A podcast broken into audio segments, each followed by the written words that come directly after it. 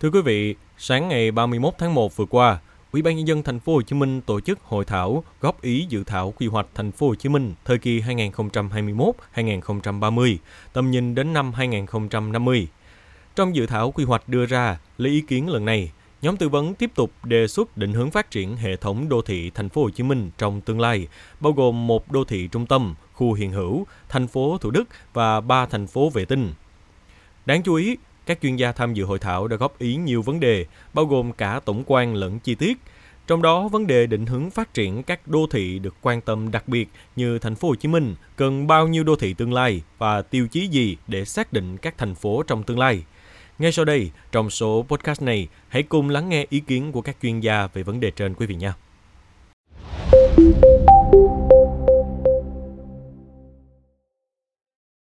Cụ thể, theo dự thảo quy hoạch, các thành phố vệ tinh gồm Hóc Môn, Củ Chi, Bình Chánh và Nhà Bè, Cần Giờ, quận 7.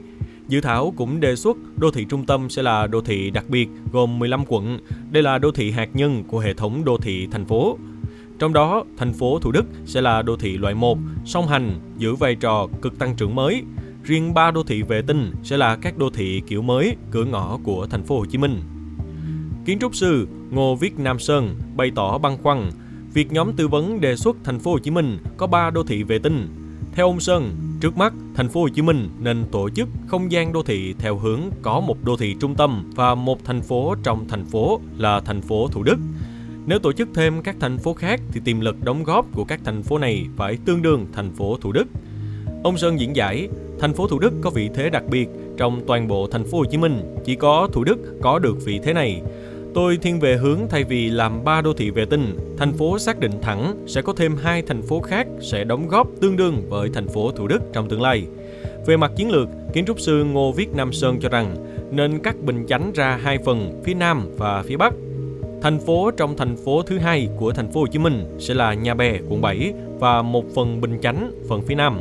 Còn phần thành phố phía Bắc là Hóc Môn, Củ Chi và một phần Bắc Bình Chánh. Như vậy, thành phố Hồ Chí Minh sẽ có 3 đô thị vệ tinh là thành phố Thủ Đức, thành phố phía Nam và thành phố phía Bắc.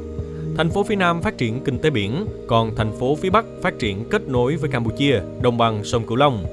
Ông Sơn cho rằng việc chia các thành phố không đơn thuần là chia diện tích, chia quản lý đô thị mà tác động đến kinh tế xã hội. Ông Sơn nói thêm, tôi vẫn kỳ vọng thành phố Hồ Chí Minh sẽ đạt được tăng trưởng hai con số liên tục trong nhiều năm. Để làm được chuyện đó, những đô thị thành phần cũng phải đạt được tăng trưởng hai con số. Thành phố Thủ Đức tôi không nghi ngờ, nhưng nếu ba đô thị vệ tinh tách ra sẽ không đủ tiềm lực để đạt tăng trưởng hai con số. Vậy thành phố Hồ Chí Minh cần bao nhiêu đô thị trong tương lai? Ngay sau đó, tiến sĩ Trần Du Lịch kiến nghị thành phố Hồ Chí Minh nên tổ chức hội thảo để bàn về không gian cần bao nhiêu đô thị và tiêu chí gì để xác định các đô thị trong tương lai. Theo ông Lịch, đây là vấn đề rất quan trọng, chi phối sự phát triển. Quan trọng nhất là tiêu chí gì để xác định không gian đó là không gian riêng. Tiến sĩ Vũ Thành Tự Anh nhìn nhận thành phố Hồ Chí Minh đang dần mất đi động lực, vai trò đầu tàu dẫn dắt, vai trò trung tâm, cửa ngõ kết nối. Nếu nhìn các chỉ số kinh tế, xã hội và các chỉ số chung so sánh thành phố Hồ Chí Minh với cả nước, các chỉ số này đang bị xói mòn.